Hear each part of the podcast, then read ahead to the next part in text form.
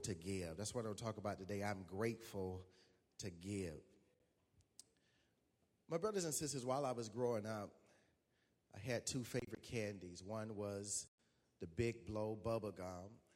It was this candy that had very little bubble gum, but this hard candy shell. And by the time you get to the bubble gum, you never could actually blow a bubble with bubble gum. But it just happened to be one of my favorite candies. And the other one was this fruit chew candy, one that has assorted flavors of wild cherry and green apple and blue raspberry. And I've discovered, Sister Anita, that several years ago that they only actually would begin to sell this particular candy um, during the Halloween season. Walked into the store one day and I saw it and had not seen this candy. Brother Andy, in about 10 plus years, the manager of the store informed me that they only sell it during the, the um, Halloween season. And so it has become a tradition of mine that every Halloween season I will go to the store to purchase this particular fruit chew candy. And this year it literally slipped my mind, Brother David. I, I just don't know what happened. I was busy. But I remember on November the 1st, it came back to my mind that the candy is only sold during this particular season of the year. And I'm really at a paradox because I really don't need the candy.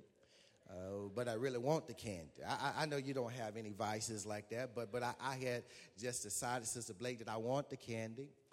And here it is, it's November the 1st. So chances are I could have missed the season that the candy was being sold. So I decided I was going to go to the store. It's November the 1st. So anybody here who knows about November the 1st know that the day after Halloween, the candy is 50% off. So in my mind, I can buy double the amount of candy that I was going to buy in the first place because it's 50% off and they only sell it during this season of the year.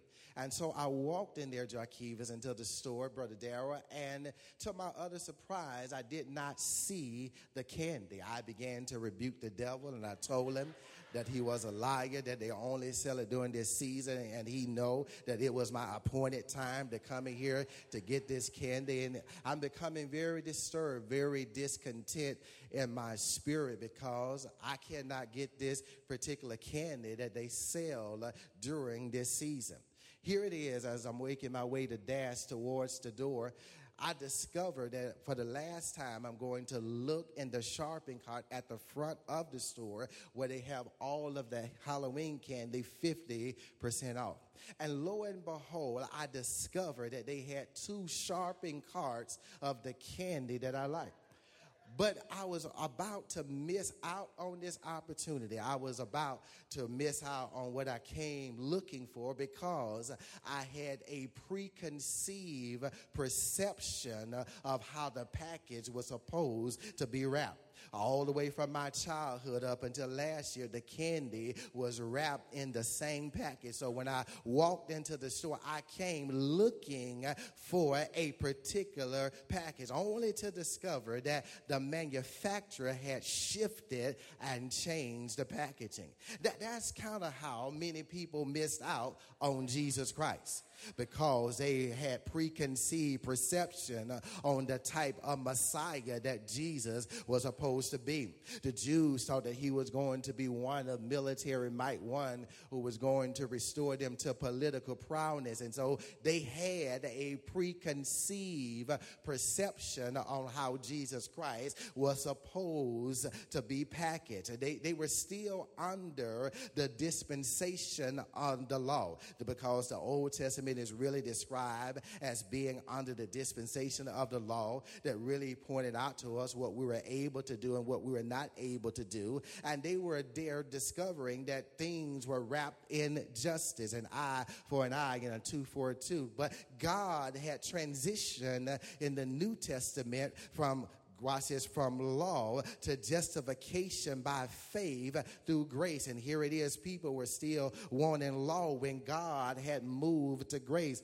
But I'm grateful that we serve a God that has moved and to the dispensation of grace. For those of you who are still not there yet, let me describe for you and define for you what grace is. Great grace, Brother Bill, is the unmerited favor of God. It means that it is not something that we we earn, but it is something that God gives to us. There's nothing that we can do to get grace. There's no application that we can fill out. There's no school that we can go there, no classes that we can take. There's no amount of money that we can pay to get grace. The only thing is that God decides who He's going to give grace to and put grace on our lives. Brother Richard, grace really is God giving us what we do not deserve. And I'm looking at people now, matter of fact, I'm looking at all of us now that all of our lives can be described and summarized by being covered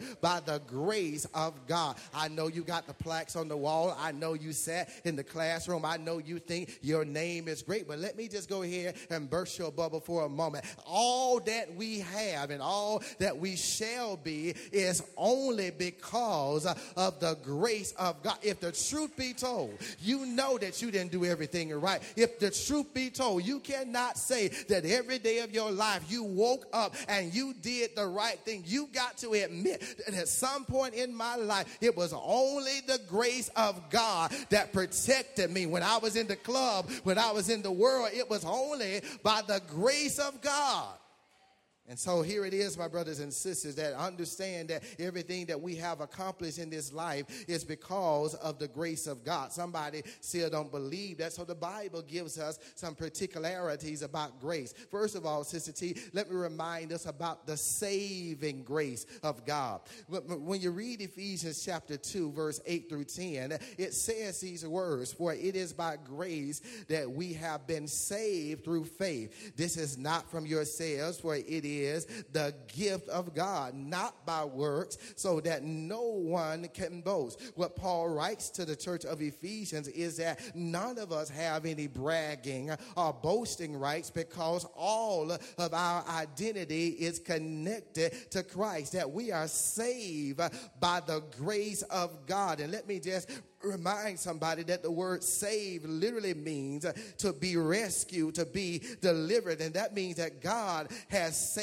all of us and God has delivered all of us from something. The Bible says that we have been saved from the devil. We were in the devil's custody, that we used to walk in darkness and sin used to have dominion over us, but God has saved us. And that's why the hymn writer can sing, Amazing Grace, how sweet sweet the sound that saved. Is there anybody here who knows about God's amazing grace that the mere fact that you are saved is only because of the grace of God? But then Paul says, For we are his handiwork created in Christ Jesus. It simply means that God has his hand on our life. And that's why you ought to praise God because what you need to let your neighbor know is that the reason I am who I am is because God's hand is on me. You don't want God to take his hand off of me because you don't want to see the person who I used to be. But if it had not been for God's grace that was on my life that has saved, is there anybody here saved and you're not ashamed to admit that that's God's saving grace? But I saw something else in the Bible, Master. Not only are we a recipient of God's saving grace, but we are also a recipient of God's sustaining grace. Paul writes to the church of Corinthians, Second Corinthians chapter 12, Paul says, in order to keep me, Jonathan, from becoming conceited or arrogant or narcissistic, from keeping me from walking with my nose in the air, keeping people from thinking that there was more to me than what you see. He says, I was given a thorn in my flesh. And he said, three times I prayed to God for God to remove the thorn out of my flesh. And every time God says no, I prayed and God said no, I prayed, and God said no. I'm looking at somebody now. You're praying for God to deliver you. You're praying for God to take out of that situation, take you out of that job. And God has said, No, I'm going to give you something better than taking you and removing you. I'm going to give you my sustaining grace. And Paul said, God responded by saying, My grace is sufficient. Is there anybody in here who knows that God's grace is sufficient? And that's your testimony now because people are scratching their head trying to figure out why you're not crying, trying to to figure out why you still got a smile on your face, trying to figure out why your knees are not buckling because of what you're going through. And you got to tell them it's not because of who I am, but it's because of the grace of God that's on my life, that His grace is sufficient.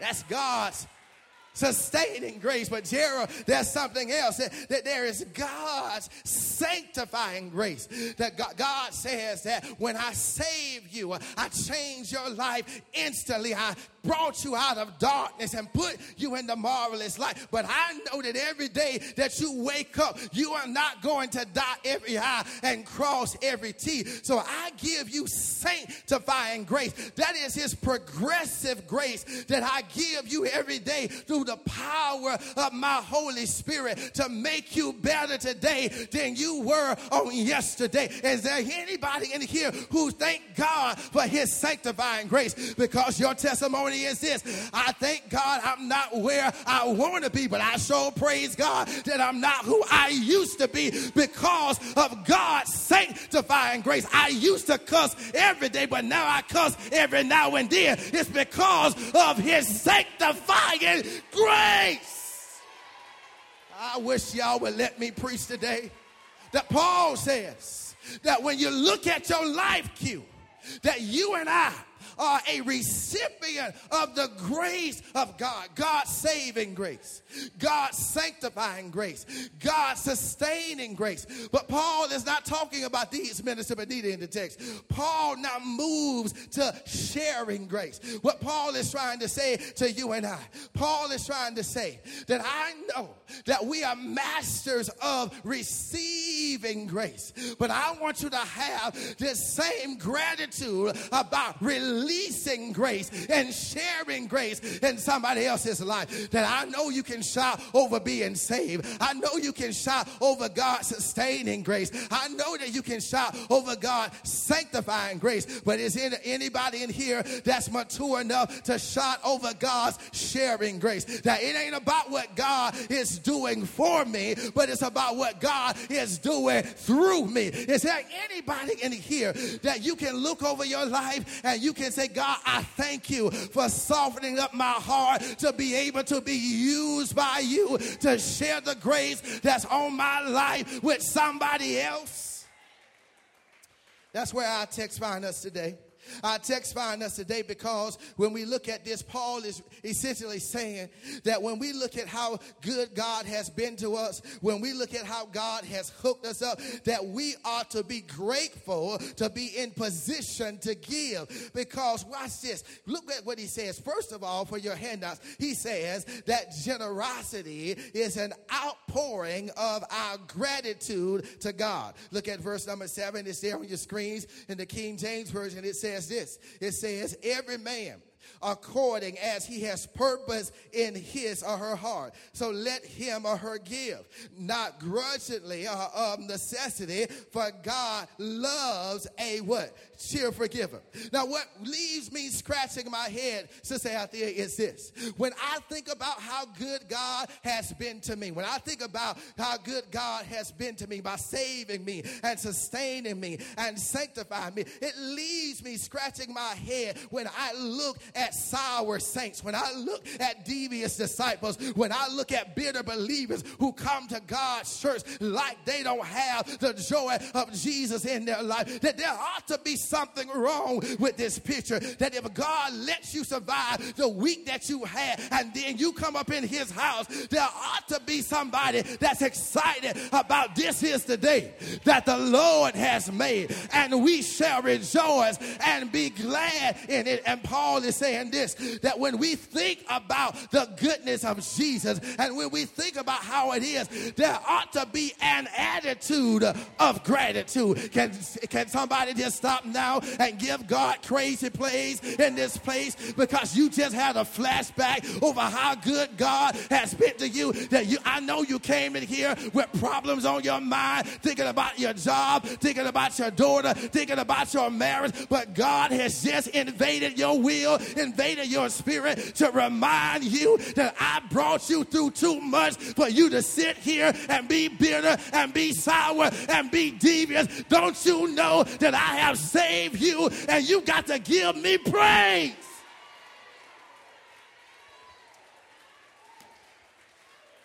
I don't know what it is.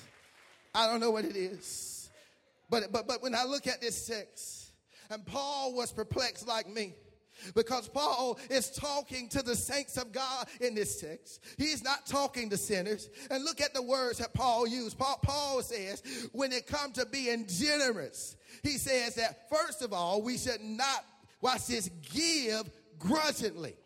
This word grudgingly literally means to give with grief to give with sorrow, to give with sadness, which is really an indication of the attitude of depression or regret. And Paul says when people are giving grudgingly, they are doing it because they feel, watch this, a duty or an obligation. But Paul says God does not want you to give grudgingly. He says, but God does not even want you to give out of necessity. What Paul is trying to say is this I hate to bust your bubble, but God really don't need you, that God can go around you, that God can work through other people. That Paul said, I don't want you to feel like it is of necessity that God can do it without you. That he said, I don't want you to feel the external pressure of giving. But here's what he says you should have. He says, For God loves a what?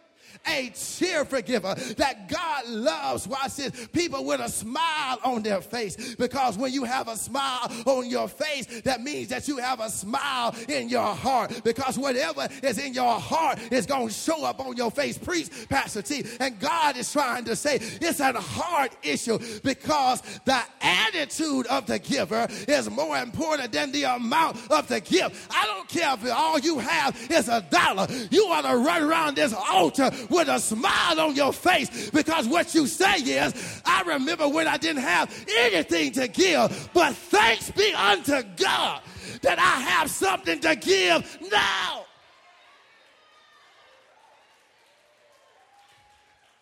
Paul says, Paul says, Paul says, it's your attitude. Turn to your neighbor and say, neighbor, it's your attitude. Your attitude is more important than the amount of your gift. But I saw something else in the text. I wish I had more time. Paul, the, the second point of the text is that God directs grace to the grateful giver. It, it's the grateful giver, not, not, not the one that is giving out of necessity. Not, not the one that is giving grudgingly with necessity, with a bad attitude. He says, watch what happened. He says, God directs grace. Look at verse 8 as I put it on the screen. It says, and God is able to make all grace abound toward you.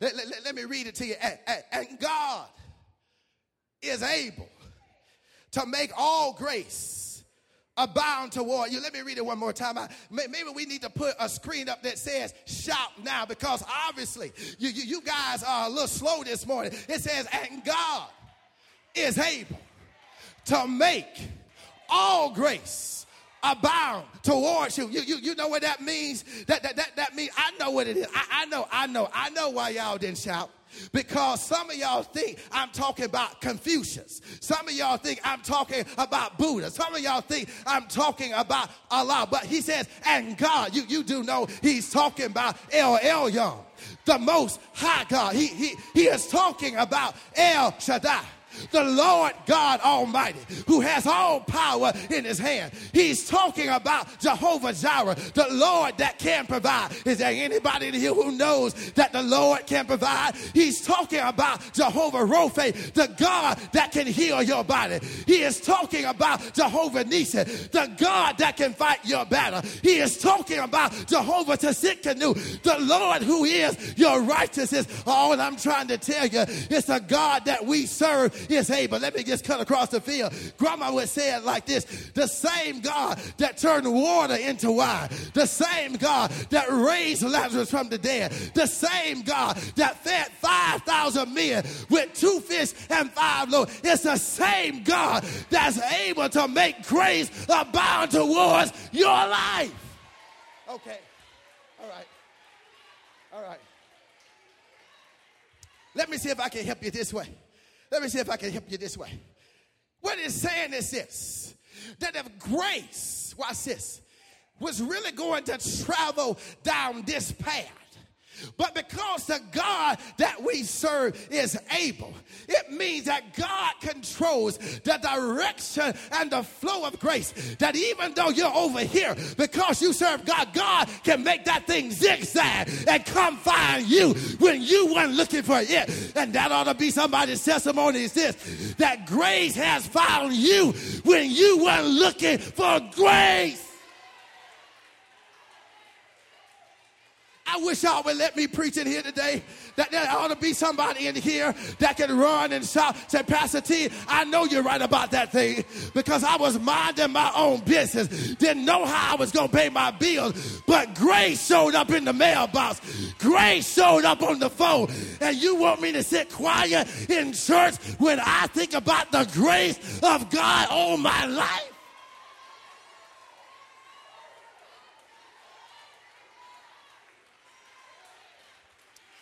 I, there, there's somebody here. There's somebody here. You got to be honest. You got to tell them, you know, that job I have, I didn't qualify for. The promotion I got, I really didn't qualify for. You want to know why? It's because God directed grace to find me. Can you just high five two people on your road and say, you don't have to look for grace, but grace will find you?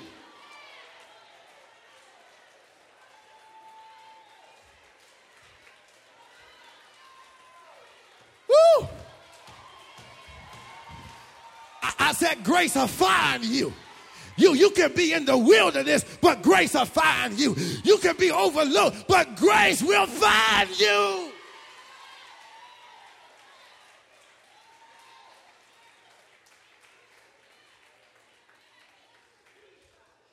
Uh, y'all sit down for a moment. Sit down for a moment. Sit down for a moment. Because the passage reveals that two people are in control of how grace is released in our lives. That's why, my brothers and sisters, you don't have to come to church to hate on someone who is living a grace filled life because the text states that we don't control the flow of grace. We just walk in the flow. That all you got to understand is this don't you get mad with the grace on my life because you don't know what I had to give. You don't know what I had to sacrifice. You don't know what I had to go through to get this grace on my life because I didn't apologize for my gift because I didn't apologize for my generosity. I'm not going to apologize for the grace that's on my life. Ah, uh, oh yeah. But look what it says. Look what it says here. Two people are in control. The text says, first of all, first of all, grace is released based upon the attitude of the giver. It says, For God loves a cheerful giver. Your attitude will determine your altitude. But then it says that grace is also released, according to verse 8, based upon the action of God.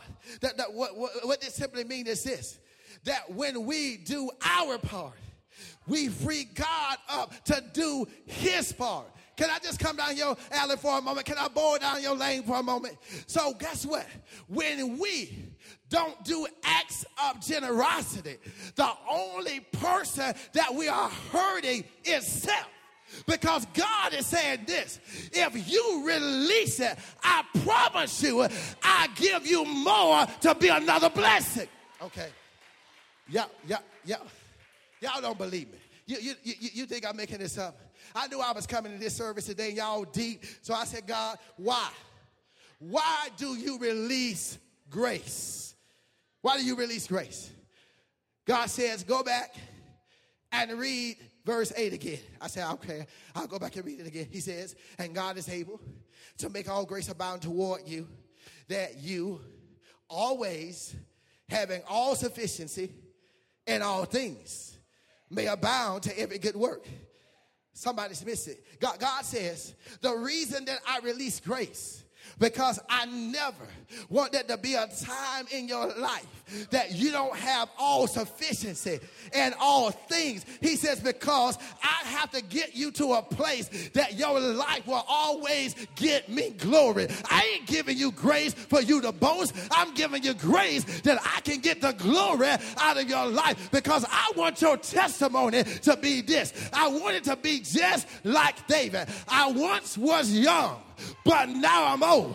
But I've never seen the righteous forsaken, nor their seed begging for bread. Is there anybody in here who know, like I know, that God will take care of his home? That I don't have to beg, I don't have to scheme, I don't have to scandal. All I have to do is be faithful to God, and God will provide. I wish I had more time. Look at verses 10 and 11. 10 and 11 says this about how God will provide. It said, God will supply you with seeds. It said, He that gives seeds to the sower. But God says, when I give you these seeds and you put these seeds in motion, look what else I'll do according to verse 10. Not only will I give seeds to the sower, but I'll also give you surplus of seeds. Because he said, I will multiply. I wish somebody got this thing today. That I will multiply your seeds. But not only will God say, will I supply you with seeds and give you a surplus of seeds, but he says, I will also sanctify your seeds. That he then says in verse 11, that I will also sustain your seeds. Thank God for His grace. But I don't want somebody to think that it's all about money, it's all about the tangible blessings. Because for you hand out the blessings of generosity, extend beyond finances and into faith. Y'all bear with me here. It says the text is clear that financial blessings will flow to those who sow seeds of generosity. However, when we read the text more closely, the blessings are not limited to financial and tangible blessings. Matter of fact, there are blessings that are attached to our generosity that far exceeds the creature comforts of life. Plainly stated, my brothers and sisters, the blessings have significant faith implications. Giving and acts of generosity, watch this, have always been and always will be a faith issue. According to verse 9, look at, put it on the screen. According to verse 9, generosity is a righteous act. In other words, part of righteous living is our obedience to giving with an attitude of gratitude. But look at the commentary of, on Christian believers and the documentary on disciples when we are great forgivers. Put verse 12 on the screen. The Bible says that when you and I are obedient when it comes to generosity, three things will happen. First of all, it says, others are served. Look at verse 12. Verse 12 says this. Verse 12, as it comes on the screen, says, that we are actually serving the Lord's people. Notice our acts of kindness and generosity are not to be self serving but a service to other people. That there's no greater feeling, my brothers and sisters, than when we serve others and see them blessed. This was evident on Friday right here at this church when we served over 500 turkeys to members in this community. That there was an opportunity, my brothers and sisters, to be a blessing. And that's why we ought to get excited because others are being served. But not only are others being served, the Bible says in verse 13 that others see God through your sacrifice. That when you and I are sowing acts of generosity with our talent, with our time, and with our treasure, that some, some of the only Bible that people will ever read will be our lives. That's why one of my favorite Bible verses is John 1 and 14. It says, And the word became flesh and dwelled among men. That my brothers and sisters, what these verses show is that the gospel must become flesh to people so that they can see and encounter God. We can't speak about God if we're not willing to show people the God in us. Remember the words of Jesus Christ? Jesus said, if, if somebody is hungry, sing them a song. He didn't say that. He said, if somebody is hungry, feed him or her. He said, if somebody is naked, pray a long prayer. That's not what he said. He said, if somebody is naked, you need to provide clothing for him or her. If somebody is homeless, you need to tell them to turn around for three days. And when they come down, God gonna rain a house out the sky. He said, no, you need to provide them with shelter. And I wanted to ask God, why do we need to do all these things? He says, because I need people to know that I am real. And how you convince people that I am real is when you let them see the God in you. But then I saw something else. Not only do others see God through your sacrifice, verse 14 it says, others seek God on the sower's behalf. Others seek God on the sower's behalf. An even greater testimony is that when we are obedient and faithful in acts of generosity, the text states that our seeds produce more spiritual seeds that we may be unaware of. It states that our generosity become a thanksgiving to God and people begin to praise God on our behalf. People become so thankful over our expression of love that not only do they praise God, but the Bible says they pray on our behalf because of the grace that's on our lives. My brothers and sisters, don't you understand that? Haven't you been there when you've given somebody something and they said, I bless God for you? Don't you know that's a prayer over your life? Don't you understand? They said, I didn't know how these were going to make it, but here it is. You brought me this Thanksgiving dinner now. My family can eat. I bless God for you. Don't you know that's a prayer? And God dropped this in my spirit that we are standing on prayers that we didn't even know people have been praying for us. That your seeds touch the hearts of people, and you got people in the streets, you got people who you don't even know that have been praying for you, and you are a recipient of people praying for you that you don't even know. But let me cut across the field because I'm out of time. Not only are we recipients of other people's prayers,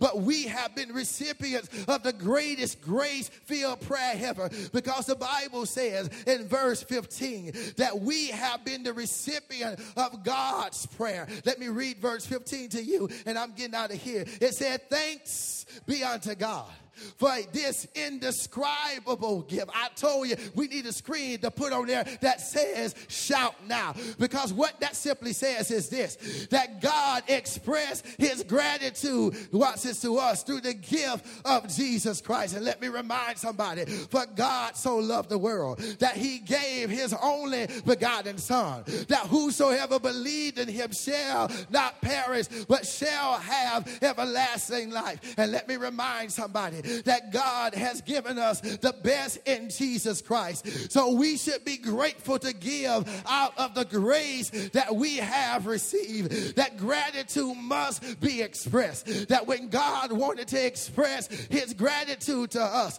that he expressed it through the gift of Jesus Christ. And Paul and Peter tells us, my brothers and sisters, as I hasten to close, that one of the ways that we express our thanksgiving and gratitude to God is is this is that you have to remember who you are. He says, But you are a chosen generation, that you are a royal priesthood, that you are a holy nation, a peculiar people, that you should show forth the praises of Him who have called you out of darkness into His marvelous light. In other words, Peter is saying this that we got to show some signs that anybody who come in this house ought to be filled with praise because you remember where you used to be, that you used to be in darkness, but now you are in the light. Let me see if I can help y'all here. There was a deacon at the church called Benny Union Baptist Church when I served there in Georgia. And he said to me as I worked at the pulp and paper mill, he says, I've never seen anybody go into a sawmill and then come out with any sawdust on him or her. He said, the evidence that you had been at the sawmill is that sawdust is going to be on your life. I've never seen anybody be saved and don't have the grace of God on their life. That, and Paul and Peter says this, when you recognize that you have grace on your life, that you ought to show forth the praises. If something has happened in your life, you ought to be able to show some signs. If God has been good to you, you ought to be able to show some signs. Grandma would say it like this If you can't holler, at least you ought to wave your hand. Is there anybody in here that came to show God how thankful you are, how grateful you are? I dare you to open up your mouth and let a holler come out. I dare you to open up your mouth tell God thank you. I dare you to open up your mouth and give God crazy praise because you're grateful for His grace. You're grateful that you're saved. You're grateful that you're redeemed. And the Bible says, let the redeem of the Lord say so. You better open up your mouth. God has been too good to you. You better open up your mouth because this is the day that the Lord has made. And I came to tell God, no rock is going to cry out for me. You saved me. You delivered me. You sanctified me. You sustained me. So when I make it to the house of God, I got to holler. I got to scream. I got to dance because I want God to know I'm thankful. There should be somebody in here that's thankful for Jesus Christ. There should be somebody in here that this praise ain't for a car, this praise ain't for a promotion, but it's for Jesus Christ. I'm out of time. I'm out of time. I'm out of time. I'm out of time. I'm out of time. Everybody standing. Go ahead and give it to him. Go ahead and give it to him. Go ahead and give it to him. Peter said, Show forth the praises. Show forth the praises. You know how it is. You get your new car, you want to put your glide, you want to show everybody when you got that new dress. But this showcase ain't for the car. It ain't for the Michele watch you got on. It ain't for the Tiffany necklace you got on. But this shout is to show God you're thankful that you're saved. Come on, you ought to be able to praise God better than that. You're saved. You're saved yesterday. You're saved today. You're saved tomorrow. You're saved next week. And when the Lord calls you home, you're still going to be saved. Grab that neighbor by the hand. Grab that neighbor by the hand. Grab that neighbor by the hand. Grab that neighbor by the hand. You're in here today. You're in here today. And you've heard us talk about the attitude of gratitude. You've heard us talk about the joy of Jesus. You've heard me say that God gave Jesus Christ as our gift. And we have the choice to accept the gift or to receive the gift. If you've never accepted that gift yet, you have been rejecting Him. But today you heard something and you want to accept this indescribable gift. Remember, Paul says, by grace are we saved. You, you don't deserve it. None of us deserve it. But God wants to give it to you. God wants to see you saved. If you're ready to accept that gift, squeeze that neighbor hand three times. One for the Father, one for the Son, one for the Holy Ghost. You want to receive that gift of Jesus Christ. Perhaps you're here. You've accepted that gift, but you've strayed away from it. You put him in the closet. Really, God, you know it was in there, but you haven't really been living your life for him.